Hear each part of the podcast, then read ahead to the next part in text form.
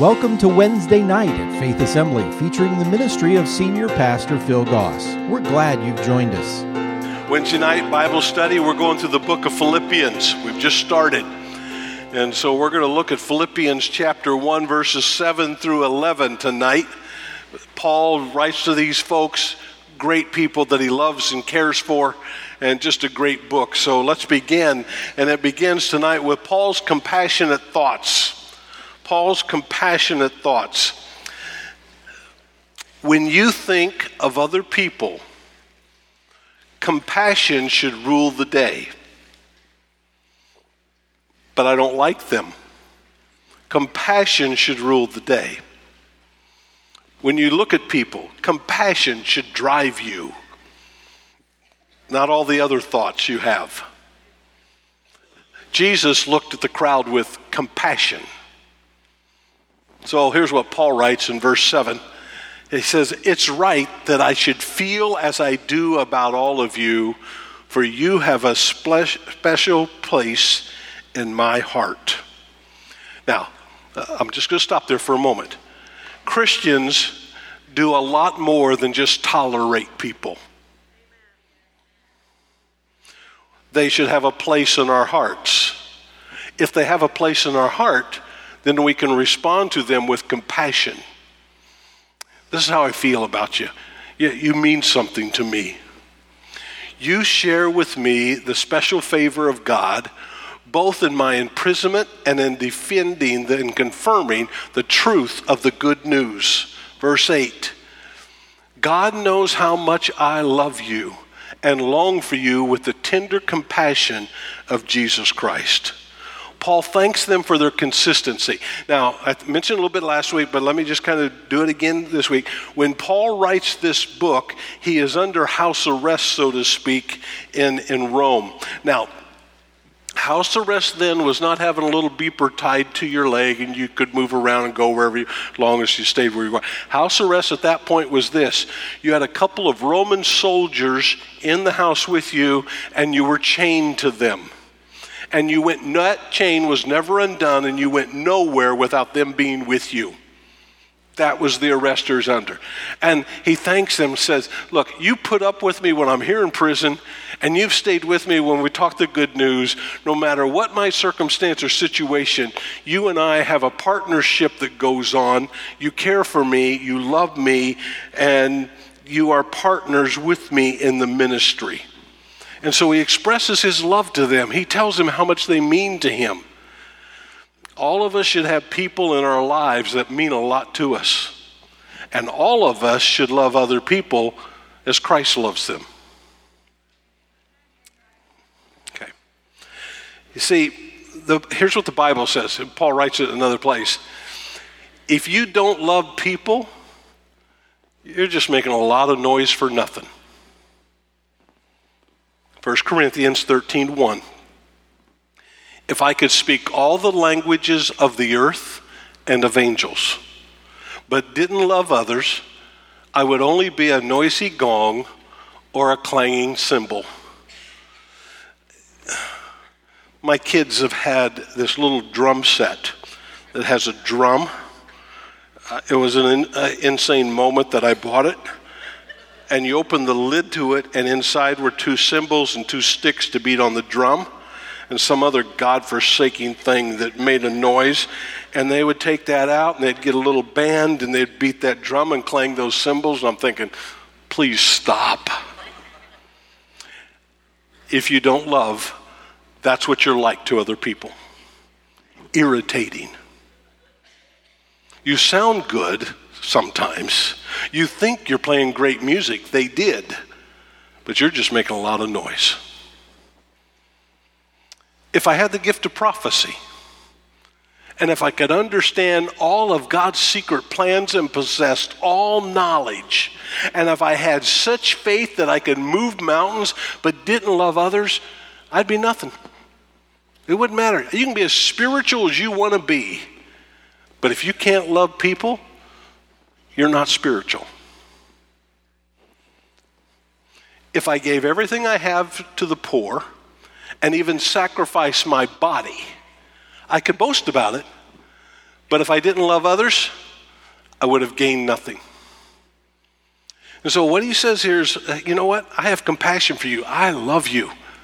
And you and I have to understand that as Christians, we have a responsibility and obligation because of whose we are to love people.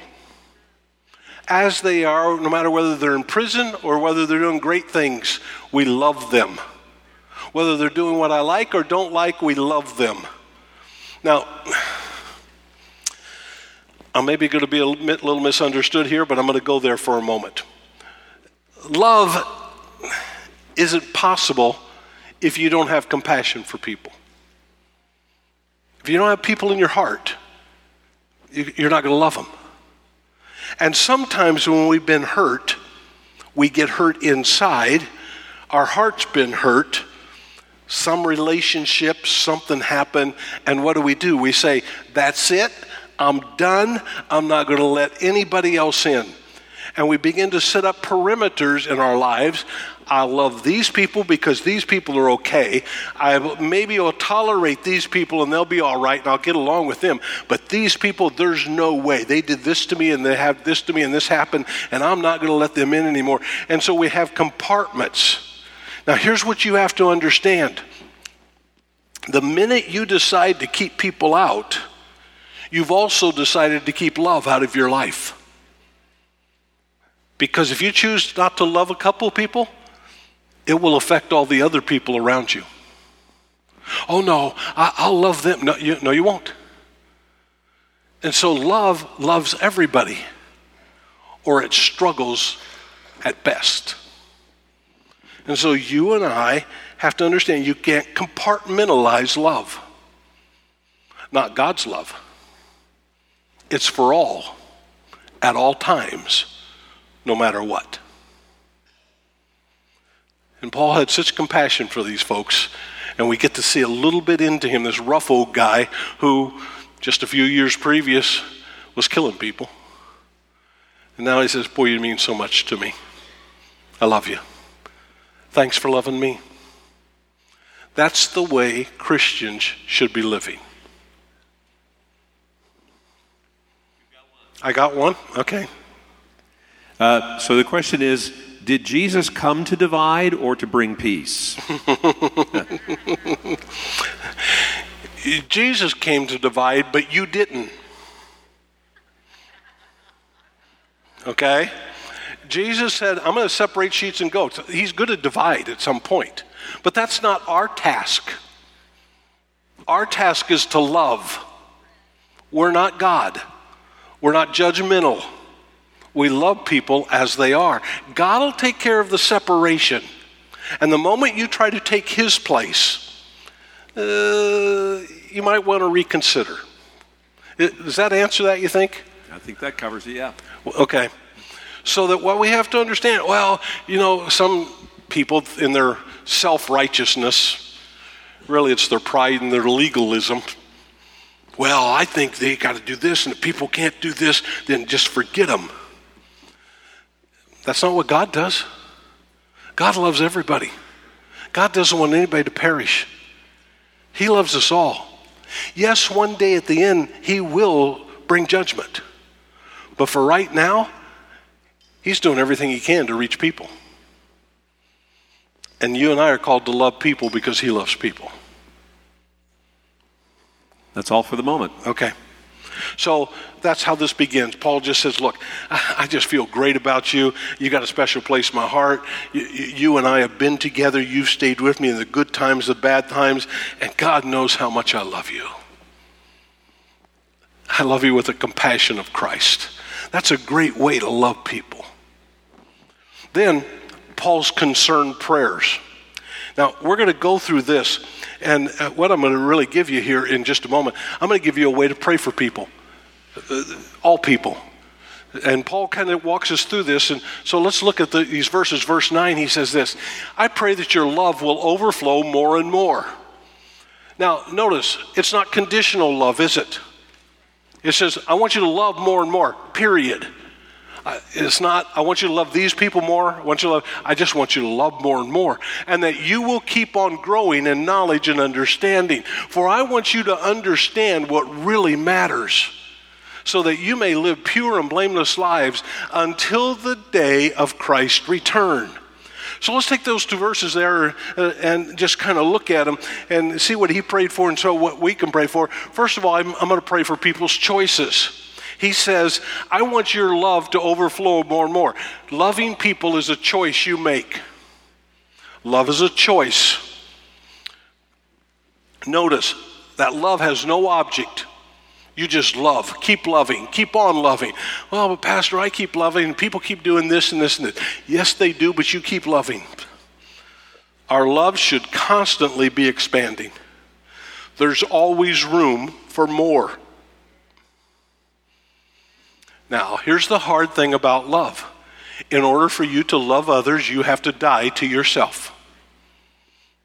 And that's what makes it tough, isn't it? So when you pray for people, God, I pray that you will help them to make loving choices. Loving you, loving what's right, and that they'll just increase in that. And I pray that you'll help them with the choices that they're making. Help them to choose to love you. That's a great prayer for a lot of people. Secondly, prayer for people's completeness. His completeness. Here he says, he says, keep on growing in knowledge and understanding. God would you help them just to keep increasing what they need to know and be complete and whole in you? And God, the more they love you, the more they can grow, and the more they'll understand things, and the more they'll see things from your way and not my way. You, you, God, I want them to keep growing in that way. Help them to know the knowledge of God and the understanding. Here's what he writes in Colossians chapter 1, verse 9. He says, Look, we've not stopped praying for you since we first heard about you. We ask God to give you complete knowledge of His will and to give you spiritual wisdom and understanding. Then the way you live will always honor and please the Lord, and your lives will produce every kind of good fruit. And all the while, you will grow as you learn to know God better and better. God, help them to know more about you. God, reveal yourself to them in a greater way. God, help them to understand the things of God. Help them to see things more clearly. God, help me to grow in my knowledge of you and in my understanding of how you work. Because God's ways aren't ours, are they? But God's ways are always loving and kind and good, aren't they? And God's ways are always right. And so he's playing, you know, pray for their completeness. God, help them to keep on growing, help them to not stop, keep showing them, expand them. And then pray for their clarity. Clarity. God, would you help them to see clearly? And here, here's why he says that verse. He says, I want you to understand what really matters life is full of choices. And many of the choices don't seem very big or very important. But a lot of the choices have to do with what is good or what is best. God, would you help me to see what really matters? Because in life, some things matter more than others, don't they? Now, people matter more than me getting my way. People matter to God. Relationships matter more than me being right. Not everything is equal. And whenever I make decisions, God, would you give me clarity so that I never forget? Because I want to love them, I want to have compassion for them, that people are more important than things people are more important than me having to tell them to do what I want them to do and manipulate them to get what I want. Other people are more important than me. That's a hard prayer to pray, isn't it? God, would you help me to see that? Would you make life a little clearer for me in how I operate and what I do? Would you help me to see people as you do? Would you help me to have that compassion? Would you help me not to give up on them? Would you help me not to use people? Would you help me not to think I know better than they do? We good so far? All right. So pray for their clarity. Pray for people's character. He says, I want you to live pure and blameless lives. God, would you help them to be people of integrity? Would you help me to be a person of integrity? No character flaws. Now, that word pure in that verse has a very interesting background to it in, in modern day times. When he uses it, here's what goes through people's heads when they're reading that back in Paul's day. One of the meanings in this language, it means sun tested. So back in that day, they would uh, make pottery. And one of the habits of the pottery maker was that they would make try to make the finest piece of pottery they could. And the finer the pottery, the thinner it had to get. And so the thinner it was, the better it was. The problem was the thinner it got, the easier it was to crack. And so what they would do, the unscrupulous ones, they would find did that, and then if there was a crack, they'd take some clay and they'd try to patch it. Really, if it cracked, you should have destroyed it and started again. But they would try to patch it, they would blend it in, they would glaze over it, and then they would try to sell it so that to the average eye you couldn't see it. But if you took that piece of pottery and held it up to the sun, you could see the line. I want your life to be pure so that when it's held up to the sun, there aren't any cracks in it. You're pure. I'm praying that your life will be sun tested because on this planet, there's a lot of crackpots.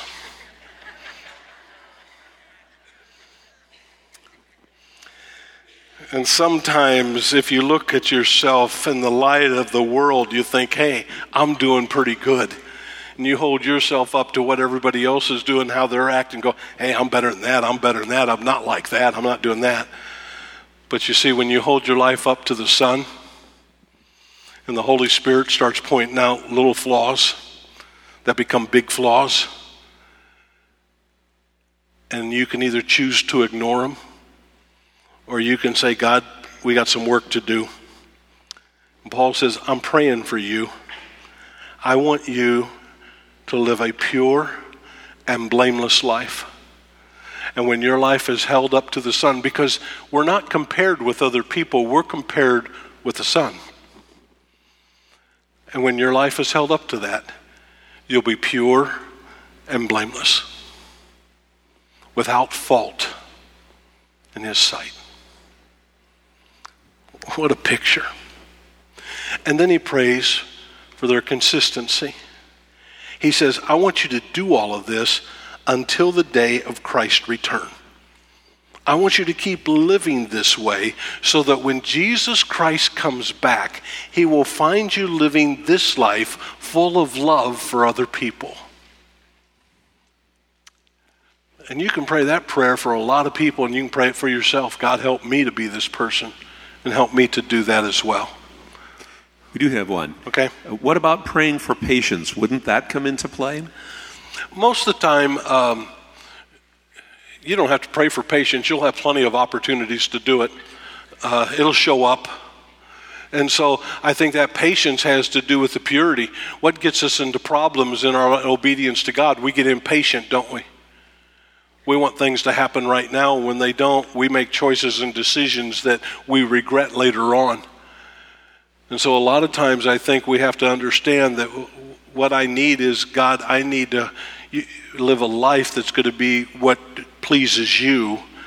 And to do that, I'm going to need a lot of things, and I need your help. That's it. Paul's character desires. Last verse, verse 11. He talks about their character. He talks about our character. Verse 11, notice what he says. May you always be filled. Notice the word always, be filled with the fruit of your salvation. Now, notice, we're not saying you have to do this to be saved, but if you're saved, your life should be bearing fruit, right? So he says, Look, I want your lives to have the fruit of your salvation. What is that fruit? Well, one of the things, and he addresses it here right now, he says, Here's the fruit of your salvation the righteous character produced in your life by Christ Jesus. The righteous character, the integrity that you live, the way that you live, that's a fruit of salvation. For this will bring much glory and praise to God. Is the way that my life is being lived right now, the way that I talked, my attitudes, the way that I think, my heart, and all of those things, is God glorified in that? And so he says, I want the, you to have fruit. I want you to bear what's going on in your life. I want you to produce what's right. You're a Christian, you need to have fruit. We also know there's fruit called fruit of the Spirit, don't we? So, do I have all of those fruit that's mentioned there? Is my life being lived righteously before God? Is that fruit mine? If not, then I need to be doing some soul searching, don't I? Because if that fruit isn't there, I have a problem as a Christian. I can look at all the other people I want. But if that isn't there for me, then I need to be looking in the mirror of God's Word. Because I should be living a life that's righteous. I should be living a life with that fruit. John chapter 15, verse 1. I'm the true grapevine. My father's the gardener. He cuts off every branch of mine that doesn't produce fruit and he prunes the branches that do bear fruit so they'll produce even more. You have already been pruned and purified by the message I've given you. Remain in me, and I will remain in you. For a branch cannot produce fruit if it's severed from the vine. So I can't produce what I need to produce. I can't love like I need to love on my own. And you cannot be fruitful unless you remain in me. Yes, I'm the vine, you're the branches. Those who remain in me and I in them will produce much fruit. For apart from me, you can do nothing. Verse 8 When you produce much fruit, you are my true disciples. This brings great glory to my Father. And that's exactly what Paul says in verse 11. I want you to produce the fruit, the righteous character in God, to bring glory and praise to God. I want you to be fruitful. I want you to do what is right. I want you to be the person God has called you to be. And see, I think sometimes Christians have this. Uh, I don't know whether it's we just refuse to look at it or whether it's we don't see it when we should. But we're not very good at self evaluation. We tend to think many times uh, at two extremes. One is, I'm no good, I'm rotten, all the fruit I have is rotten fruit, and I'm, I'm worthless, which is horrible. Or, hey, I'm great, I'm wonderful, there's no problem with me, which means you're not seeing things correctly, because all of us have areas that we need to address, don't we? But we're not good at looking at ourselves and saying, you know what? There's some things in my life right now that I know aren't pleasing God and that I know are wrong, and I need to change it and I need to fix it. Because I want to be a person of integrity. I don't want I want to be pure. I don't want that crack to be there in my life. I, want to address those things. And we get so busy addressing other people's issues that we don't take care of our own because we're more judgmental with people than we are compassionate with people. And compassion should rule the day. Matthew chapter 5 verse 14, you're the light of the world. city on a hilltop that cannot be hidden. No one lights a lamp and then puts it under a basket. Instead, a lamp is placed on a stand where it gives light for everyone in the house. In the same way, let your good deeds, your works, shine out for all to see so that everyone will praise your heavenly Father. Not you, God. Let your activities and your actions be visible for other people to see so that they can see God in you. And you don't take credit, but God does. Now, if you always have to say, oh, don't say it to me, just give God the glory, you're probably not doing it right. God will get the glory without you telling people to do it. And so you and I have to understand God says, Paul says, Look, I love you folks. I love everybody. I want you to keep loving people. Let your love just expound and grow and go and keep moving and keep going on. And so there's a little summation here at the end. We good so far? We do have one. Okay. The question is uh, so someone bad who was once without all of these good traits, they can become children of God, right? Anyone can become a Christian. Uh, it's not a closed door. It's uh, uh, whosoever will may come. So that door is open.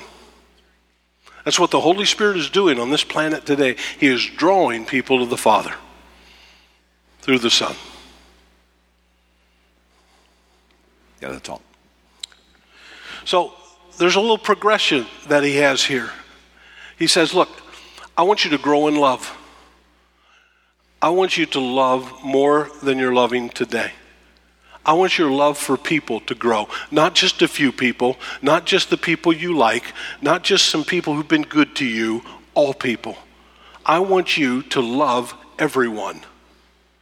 And I want you to make good choices.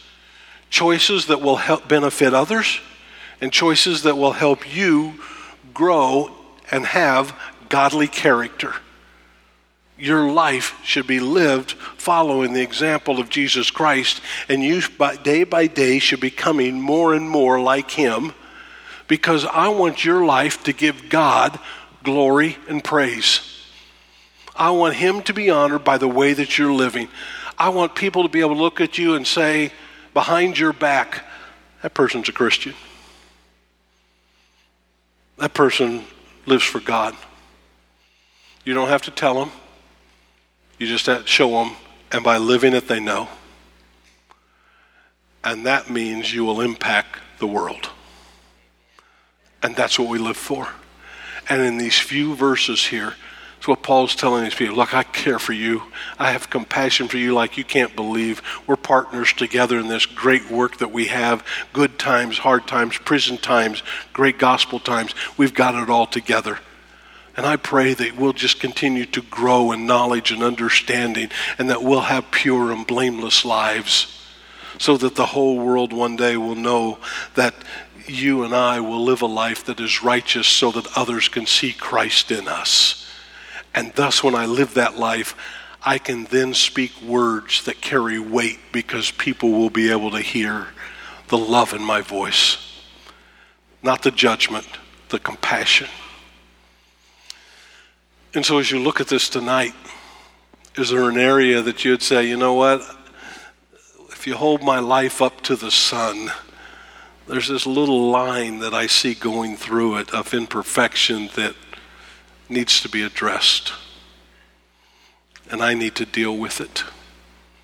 And I need to fix it.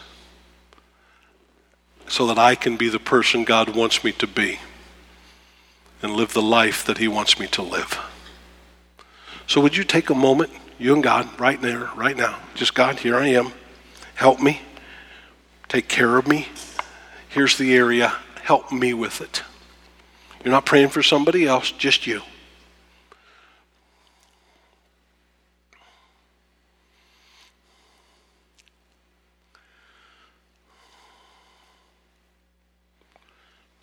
Lord, it's a prayer that's really hard to pray. Would you help me to love like you love? Would you help me to live like you lived? Would you help me to care like you cared? Would you help me to give you glory and honor in every area of my life? Because, Lord, more than anything else, I want to please you. I want to honor you. I want your name to be exalted. I want people to come to know you. And so, Lord, would you help us as we go about our activities throughout the day tomorrow to let our light shine so that all can see what God has done in us and is continuing to do through us. Be honored, we pray, in thy name. And everybody said, Amen. God bless you as you go. Thank you for joining us for tonight's service. If you would like to talk with someone about what you've heard, please visit our website at faith.ag or call us at 239 543 2700. If you're in the Fort Myers area and don't already have a church home, you're invited to join us for Wednesday nights at 7 p.m. We also gather on Sunday mornings at 8:15 and 10:45 a.m. Faith Assembly is located at 7101 Bayshore Road. Join us again next time for Wednesday night at Faith Assembly. Faith Assembly's Wednesday night is a production of Faith Assembly Media Tech, North Fort Myers, Florida.